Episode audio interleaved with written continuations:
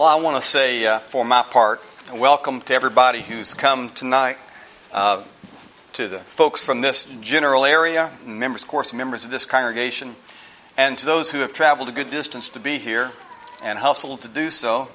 Uh, thank you all for coming. Uh, there are some folks here uh, tonight who sure meant a lot to me, and um, folks from Paris who were our brothers and sisters and co-workers for nine years while we were there, and and continue to be uh, our friends and a great blessing to our lives. And it's sure good to see them. Uh, uh, Danny, Josh, you guys coming, and your, what your work is and your life is and your influence on folks like me. Thank you for who you are and what you're doing. And Jim and Chris, so many others. Uh, thank you all for your part in our lives and for your love for the Lord that brings you here tonight. The church at Nicholasville has invited me to come to talk about a specific subject uh, for these three days, and they want me to address the subject of worship. And uh, there are some who talk about a dynamic and a radical worship. And if it weren't for the context, I wouldn't be opposed to using those terms uh, dynamic and radical worship. But I, I, know that it's used in a way that's, uh, uh, that takes it far away from what the New Testament teaches. But uh, our, our, effort to talk about worship has uh, it, it, brings us to an examination of our own spiritual condition. Because we, have talked about what worship is, what Jesus said about it, and that it's be in spirit and in truth. Uh, yesterday afternoon, we talked about the place of emotion in worship. Tonight, we want to talk about praise, and tomorrow night, Lord, Lord willing, we'll talk about uh, uh, doing things God's way. And one thing that has emerged as I studied this and, and, of course, presented these lessons is something that I hope has not become too repetitious. But so much of what we are really interested in, or maybe feel like is lacking, or want to give more attention to, things like emotion and things you know, uh, are, are, are, are byproducts. Worship itself is a byproduct. And that is, that is the word that seems best to fit as I study it. And that when you focus upon worship or when you focus upon, you know, what your emotions are as you do all this, you, you're really going about it backwards. That these things, I mean, worship is a byproduct of, of people who are filled with God and awe and reverence and respect for Him, and out of a soul that can hardly contain our awareness of God and our love for Him, we pour forth what was what is from inside of us, and we do it as God directs it, and what He judges then to be the outcome of that, He calls worship. And it is in that way emotion becomes a part of this.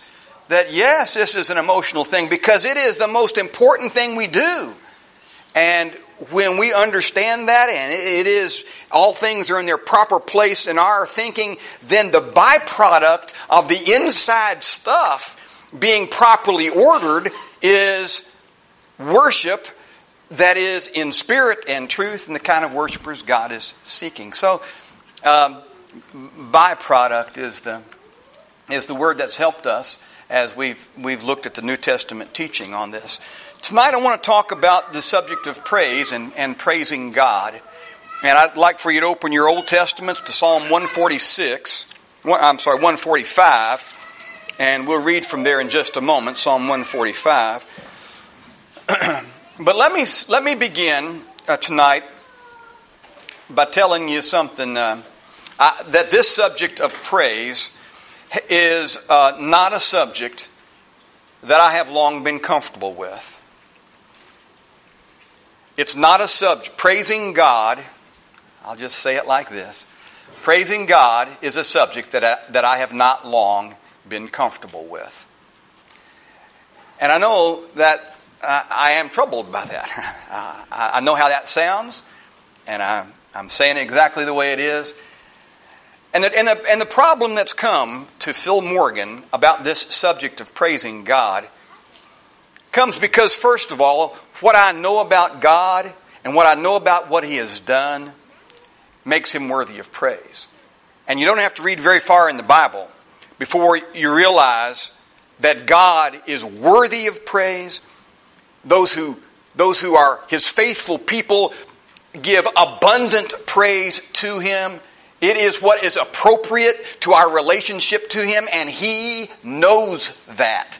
I know it too. I know it too.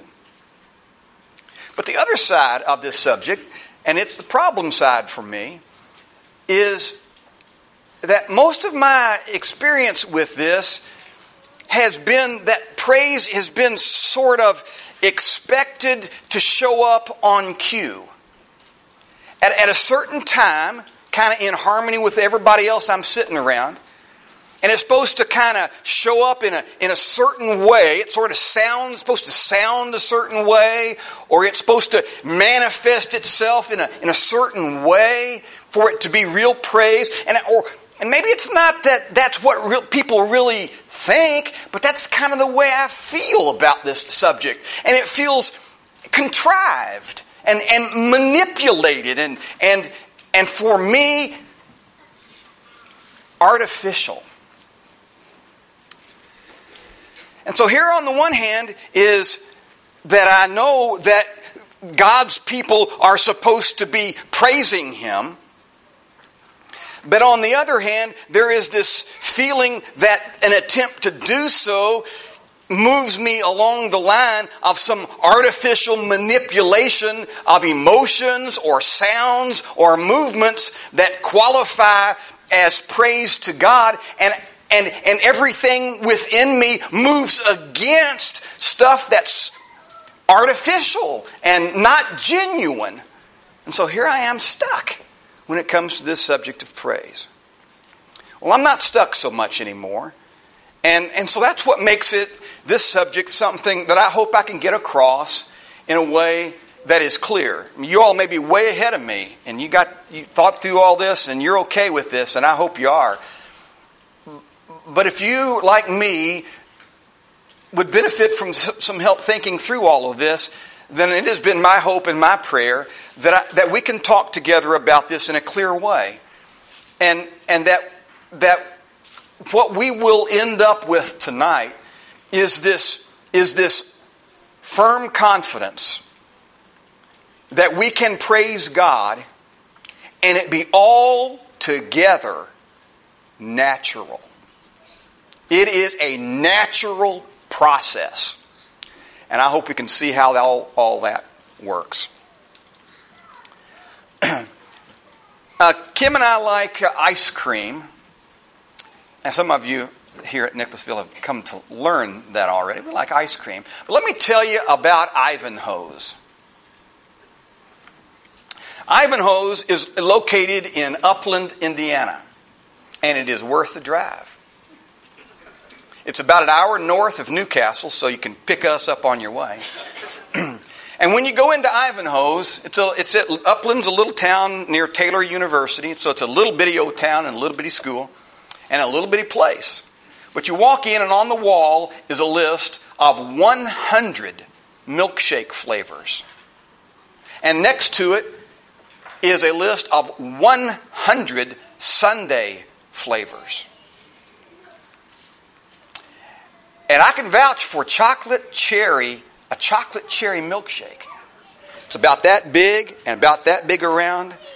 And the cherries in it, I'm not kidding, are that big around. And they're sweet and they taste so good. And then when they make, get, get finished making the milkshake, on top they have this big sliver of silky chocolate ice cream that sticks up on top of that milkshake. And it is good. And it's worth a drive to Upland, Indiana. Now, what you have just heard me do is to praise Ivanhoe's in Upland, Indiana. I could do the same thing about a number of other things, and I could praise, I could offer praise to a number of other people. But the only reason that it justifies a minute or two talking about Ivanhoe's is, is, to, is to say that praise is something that all of us are familiar with. Even if we have questions or concerns about just exactly what it means to praise God, I want to just start by talking about the bare uh, essentials of praise. And I want to say, and we'll talk more about this at the end of this lesson, I think there are some real hindrances to our ability to praise, whether it's praising people or praising God. Or, there are some real hindrances that are sometimes a part of our character, they are mine, and they're a part of our culture. And we've got to be aware of them and, and overcome them. But how do you go about praising someone, or how did I go about praising Ivanhoe's? Well, the, the first thing I want to say about this is it's really hard to praise something that you do not have personal experience with. And that, that experience has to be good. I mean, it's going to have to move you in some way. Or if it's just the regular old stuff, I mean, if somebody asks you about it, you might be able to engage them in conversation. But if it is the regular old stuff, what, what they're going to get out of you is not going to be praise. In order for praise to come, you have to have some experience with something. That experience is good. And then some other things have to come into play. You have to be willing, you and I have to be willing, to give appropriate credit to that other someone or something that has had a beneficial effect on your life.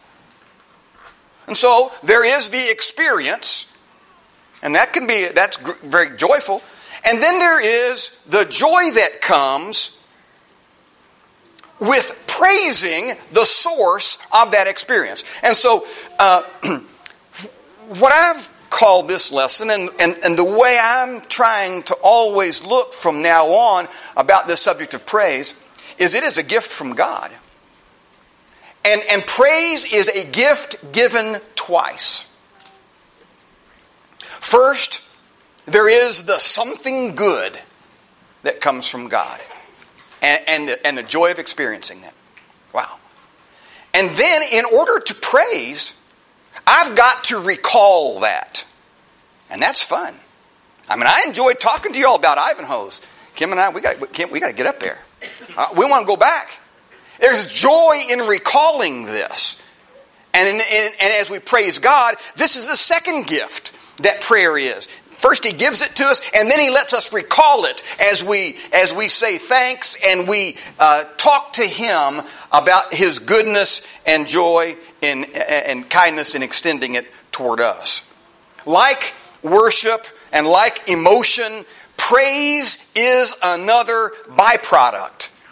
It's what it's what happens when we are willing to reflect and see our own uh, inadequacy, our own emptiness, our own need, and then against that or toward that, God has poured out things like this. Things like hope, things like assurance, a peace that passes all understanding. In spite of all the stresses of life, He has made a place for us to live so that we don't have to worry. He gives us help in our time of need he gives divine guidance through this, uh, through the storms of life. And all things are going to work together for good. And so there is the, the providential care that God gives us.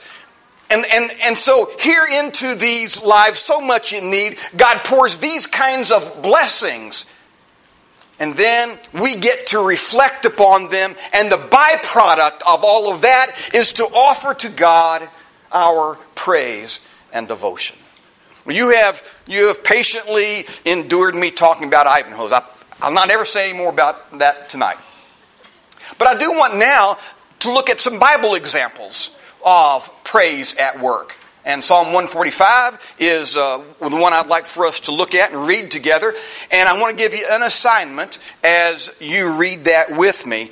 I want you to be looking for how David was able to do this. I mean, what had to click inside of a person for them to be able to praise God? There are some things said here that'll, that'll answer questions like that. Be watching for them. So you'll, you'll hear, obviously, praise offered to God. The Holy Spirit's recording these magnificent expressions of praise. Watch also for how it comes about because when we're all through here tonight, that's going to have to be what we take out of here. How, how do we become people who can do what we've read about tonight?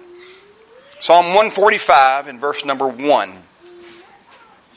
I will extol you, my God, O King. I will bless your name forever and ever.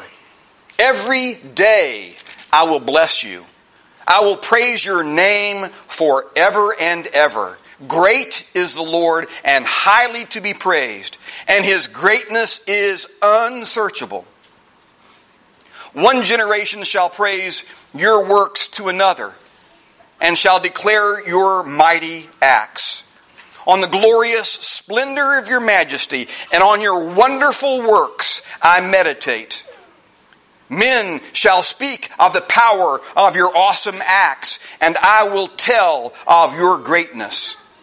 They shall eagerly utter the memory of your abundant goodness, and will shout joyfully of your righteousness. The Lord is gracious and merciful, slow to anger, and great in loving kindness.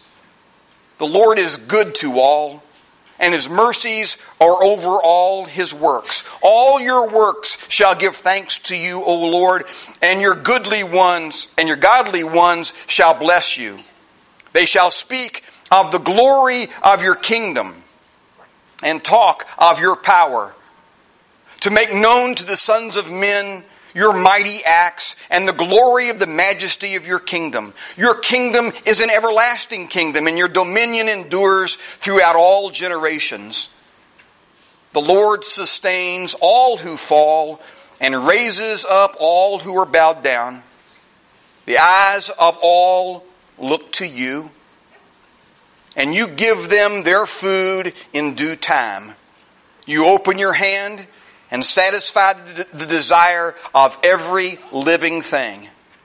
The Lord is righteous in all his ways and kind in all his deeds. The Lord is near to all who call upon him, to all who call upon him in truth. He will fulfill the desire of those who fear him. He will also hear the cry and will save them. The Lord keeps all who love him but all the wicked he will destroy. My mouth will speak the praise of the Lord, and all flesh will bless his holy name forever and ever. And then just, uh, just continue, if you will, and let's look at Psalm 146. Praise the Lord. Praise the Lord, O my soul. I will praise the Lord while I live. I will sing praises to my God while I have my being. Do not trust in princes, in mortal man in whom there, there is no salvation. His spirit departs. He returns to the earth. In that very day, his thoughts perish. How blessed is he whose help is the God of Jacob, whose hope is the Lord his God who made heaven and earth, the sea, and all that is in them, who keeps faith forever, who executes just, who executes justice for the oppressed, who gives food to the hungry. The Lord sets the prisoners free. The Lord opens the eyes of the blind. The Lord rises, uh, raises up those who are bowed down. The Lord loves the righteous. The Lord protects the strangers. He supports the fatherless and the widows, but he thwarts the way of the wicked. The Lord will reign forever. Your God, O Zion, to all generations. Praise the Lord. Wow. Okay, there are uh, many, many examples of this kind of language and these kinds of thoughts expressed, of course, in the book of Psalms.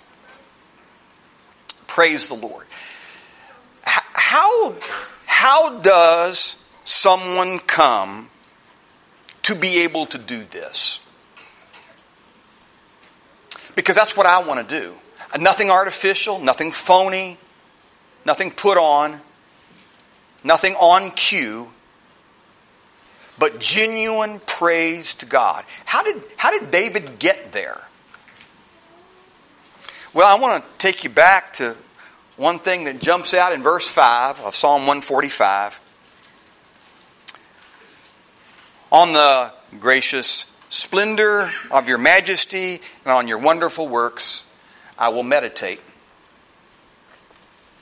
And what he meditated upon as you as you look at Psalm 145 and 146 is virtually every aspect of the world that was around him. All the created world, the, the processes of life. He, he meditated upon them and saw in them the presence, the work, the glory, the power, the majesty of God. So he meditated upon them and he saw in the things around him the fingerprints of God. God's there. This is evidence of his work and his majesty and his glory. And then he did a remarkable thing. He wrote these things down. And the Holy Spirit guided him and therefore our benefit. But there is a, there is a discipline about writing these things that is very helpful to the expression of praise. And maybe you have done this, and if you haven't, I would encourage you to write your own psalm of praise. Or if you want to make it a little bit tougher, make it an alphabetic psalm of praise. Write ABC down to Z on the side of your page, and beside each of those letters, write out a sentence that begins with that letter that offers praise to God in some way. You can't do that easily. Doesn't happen quickly. You have to think about it. And so David meditated and he considered the work around him. He considered the evidence in all of these things of God's work and the connection. He saw the majesty and the glory of God and the ways he benefited from all of that. And he put these, these thoughts of praise down in writing. Now, I, am sure there's a whole lot more here than what I have seen, but, but that helps move in the direction of being able to duplicate this kind of appreciation and praise for God. The Psalms 120 to 134 uh, in the book of Psalms are the, song, the, the, Psalms of Ascent. We talked a little bit about those uh, yesterday. And in order for the children of Israel to come to the temple and be able to offer praise to God, there was a need to prepare for that.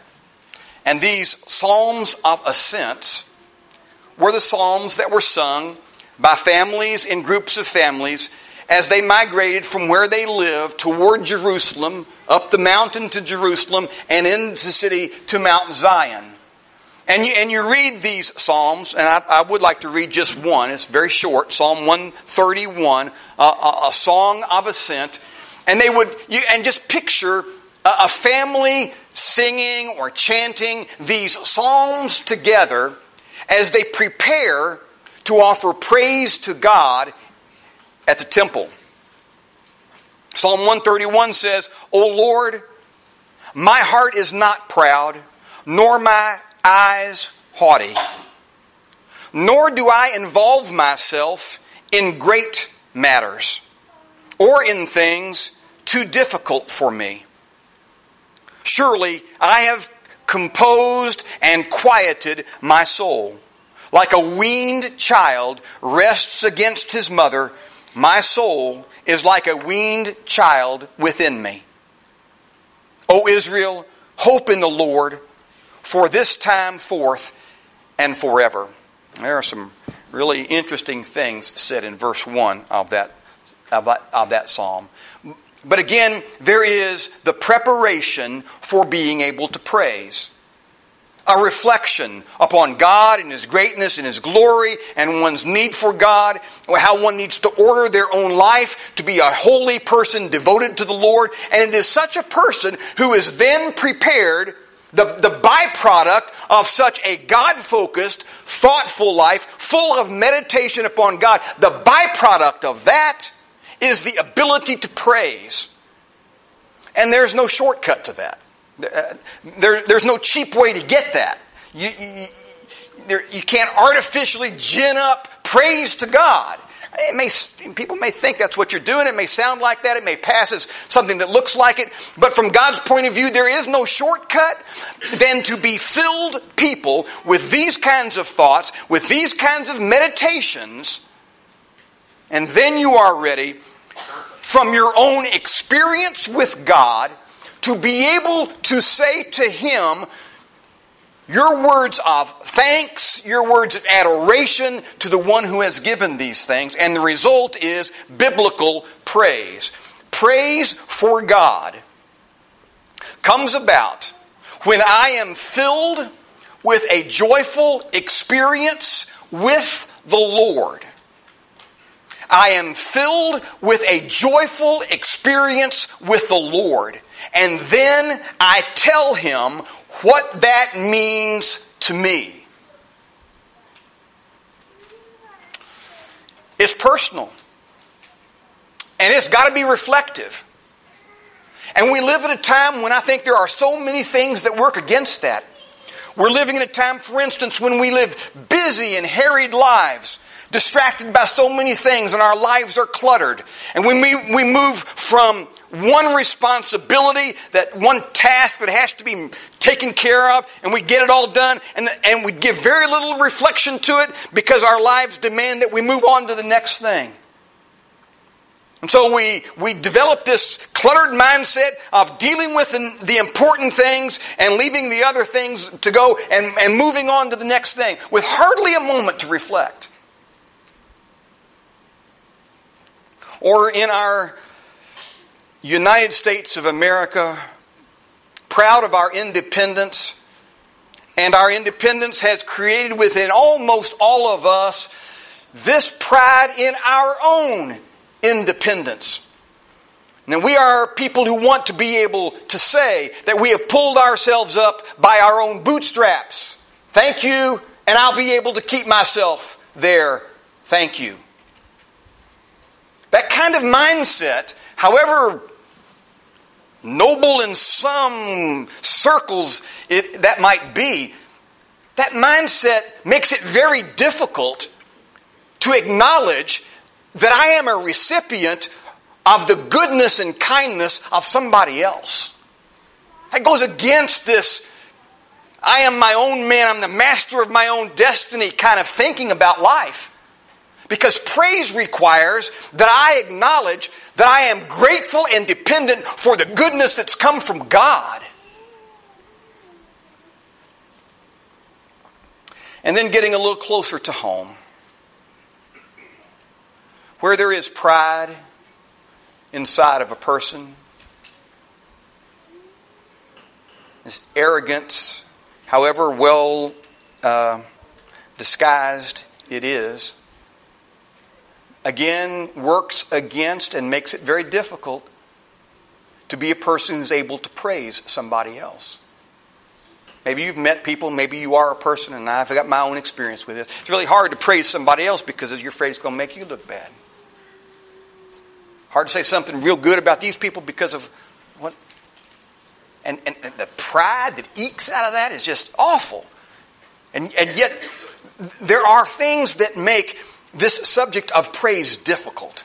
And it, and it is not just because it, has, it sometimes seems artificial to me. It is because I have pride in my heart. And I, I want to be my own man. And I, I, have this independent drive in me that, that shuns from recognizing an indebtedness to somebody else. There is something in me that fights against that. And it affects my ability to reflect upon God and to praise Him like I should. And so, in order to get where Psalm 145 is, in order to get where Psalm 146 is, in order to get where David was and God wants me to be, there are a lot of things that I've got to think through. A lot of things I've got to repent of. A lot of things I've got to work at. A lot of things I've got to stop, got to slow down. I've got to take time to think about stuff. Where did this come from? How did this happen? What do I have? How greatly am I blessed? I mean, you read these Psalms and you see David's thoughts are everywhere. And I must tell you, as I reflect on my thoughts, that's not how they are. And you listen to my prayers or you listen to my private prayers, you, would hear me asking God 90% of the time for things. It moves in that direction, I'm sorry to say. And I hope that's going to, uh, that's in the process of changing. So, this subject of praise I, I submit to you is is fundamental to our relationship to God, and it is difficult. And we must be absolutely uh, men and women, boys and girls of integrity, no put on, no show, no, nothing artificial about us. It must be natural. But when we are able to slow things down and stop the clutter and stop the rush and lay our egos at the cross, and beg that none of self and all of thee is what will finally prevail, then and only then are we able to reflect like we ought to and realize what abundant blessings God has given to us and be able to say to Him what it means to us. Then biblical praise has resulted. Let me say just real quickly before I stop that there are, I think, just there, there are at least two benefits that come with uh, being able to praise. It's, uh, it's amazing that all of the things God asks us to do, they're not for Him. Mean, praising God is not an expression of an egotistical God who wants His creation to praise Him. The truth of the matter is, praise is a tremendous blessing that God has given us the opportunity to do. It blesses us twice, as I've said before. And so let me, let me just say that the opportunity to learn to praise God as we ought to brings into our life joy and fulfillment and satisfaction. The book of Ecclesiastes is a record or a journal of a man who is searching for a sense of fulfillment in the things of life, and it was a constant striving after the wind. There's nothing there. When we learn to praise, God, we learn to acknowledge the real substance of life and, fa- and find the solid foundation for real joy, real fulfillment, and real satisfaction. Praising God, the two blessings, the enjoyment of what He has given to us, and the privilege to recall it and to tell Him what that means to us. The second blessing that I submit comes with learning to praise God is the help it gives us to overcoming sin. The help it gives us to overcoming sin. And I, I want to kind of preface um, that, ex, that explanation of that But taking you to passages like 1 Corinthians chapter 7, or in my notes, Proverbs chapter 5, verses 15 to 23. And those passages talk about the relationship between a husband and wife. And satisfaction with your spouse is one of the greatest deterrents uh, to adultery. You, you, you find joy and satisfaction and fulfillment with the one that you love. And that, that relationship needs to be real, it needs to be vital, it needs to be alive, it needs to be nurtured and cared for. And, and one of the great blessings of that is the protection against adultery. I think the same thing, the same thing happens when praise lets us, lets us see this amazing relationship that we have with God who has given us what we do not deserve. He's given us more than we can hold. He's given us more than we can comprehend. And his fingerprints are everywhere, whether it's acknowledging his wisdom or his power, his, his eternal nature, his long suffering toward us, his willingness to forgive, his patience with us when we are so slow to come around. I mean, however we look at it, we see God. And, and the ability to praise him lets us find security in this relationship with him. There is satisfaction in the Lord so that we are not pulled away by the attractions of the world. The world has nothing to offer that matches what God has done in, in my life or what, what this walk with God brings with it or where, it, where it's taking us. There is just nothing like that here. And that helps to face and overcome the temptations that say, oh, yes, there's something better. Try this. Come here. Listen to me. Do this. Ah. And so uh, there, it, it is a, a command, uh, it is a uh, part of our relationship to God that just keeps giving and blessing us. We can't praise God as He commands us to do until we are awakened people. And I hope that's an okay word to use. We have to be awakened to God and what He has done. What in our experience with Him, what He has done. We have to be awakened to that. And then be able to say to Him in our own words what that means to us. And the Bible word for that is praise. And it comes about naturally. It will sound like Phil Morgan. And it will look like Phil Morgan. And it's not for show, nor is that true for you either. But it is rich and vital, and it taps in to the most personal part of who we are. As we realize that not only are we in need of God, but we are so richly blessed and dependent upon Him. I had, uh, uh earlier this year, I took a rock that I picked up, I think it was from Lake Superior, it's about that big, and I went up to Muncie, Indiana to a monument place, and I asked them if they would inscribe the word Ebenezer on that rock. And they did. And if you know the story of Ebenezer, the children of Israel in the Old Testament had a stone that they, they set down and it marked, and it reminded them that to this point, God has gotten us. God has gotten us this far. And when the children of Israel would move, they'd take that stone and they'd carry it with them. And then when they camped again, they'd set down that stone. And that stone marked, God has gotten us thus far. I wanted an Ebenezer stone.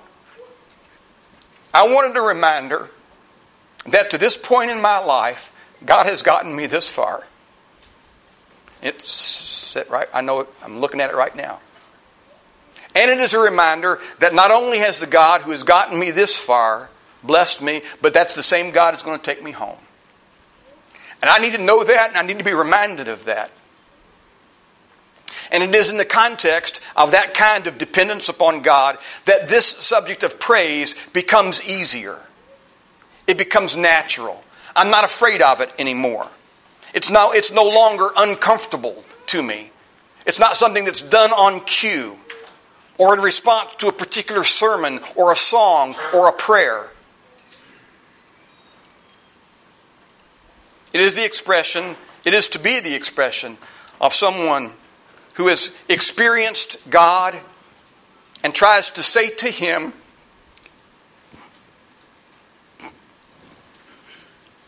in the, in the best words that he knows how, what that means to him.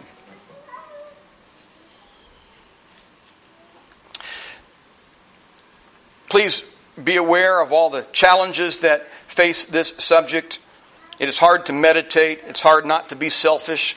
It's hard not to get caught up in the clutter and the fast pace of this life. But there is too much at stake. We must be people who slow down and meditate and think about the fullness of God and His blessings toward us. What an amazing relationship. What an amazing privilege to be able to praise God. God has prepared for us, among all of His blessings, a way of salvation so that through the clouds of this life we can one day emerge and grasp His hand as He carries us from this life to the next. And that is a promise that God has given us that nobody can take away from us. They can do a lot of things to us, but nobody can take away that promise.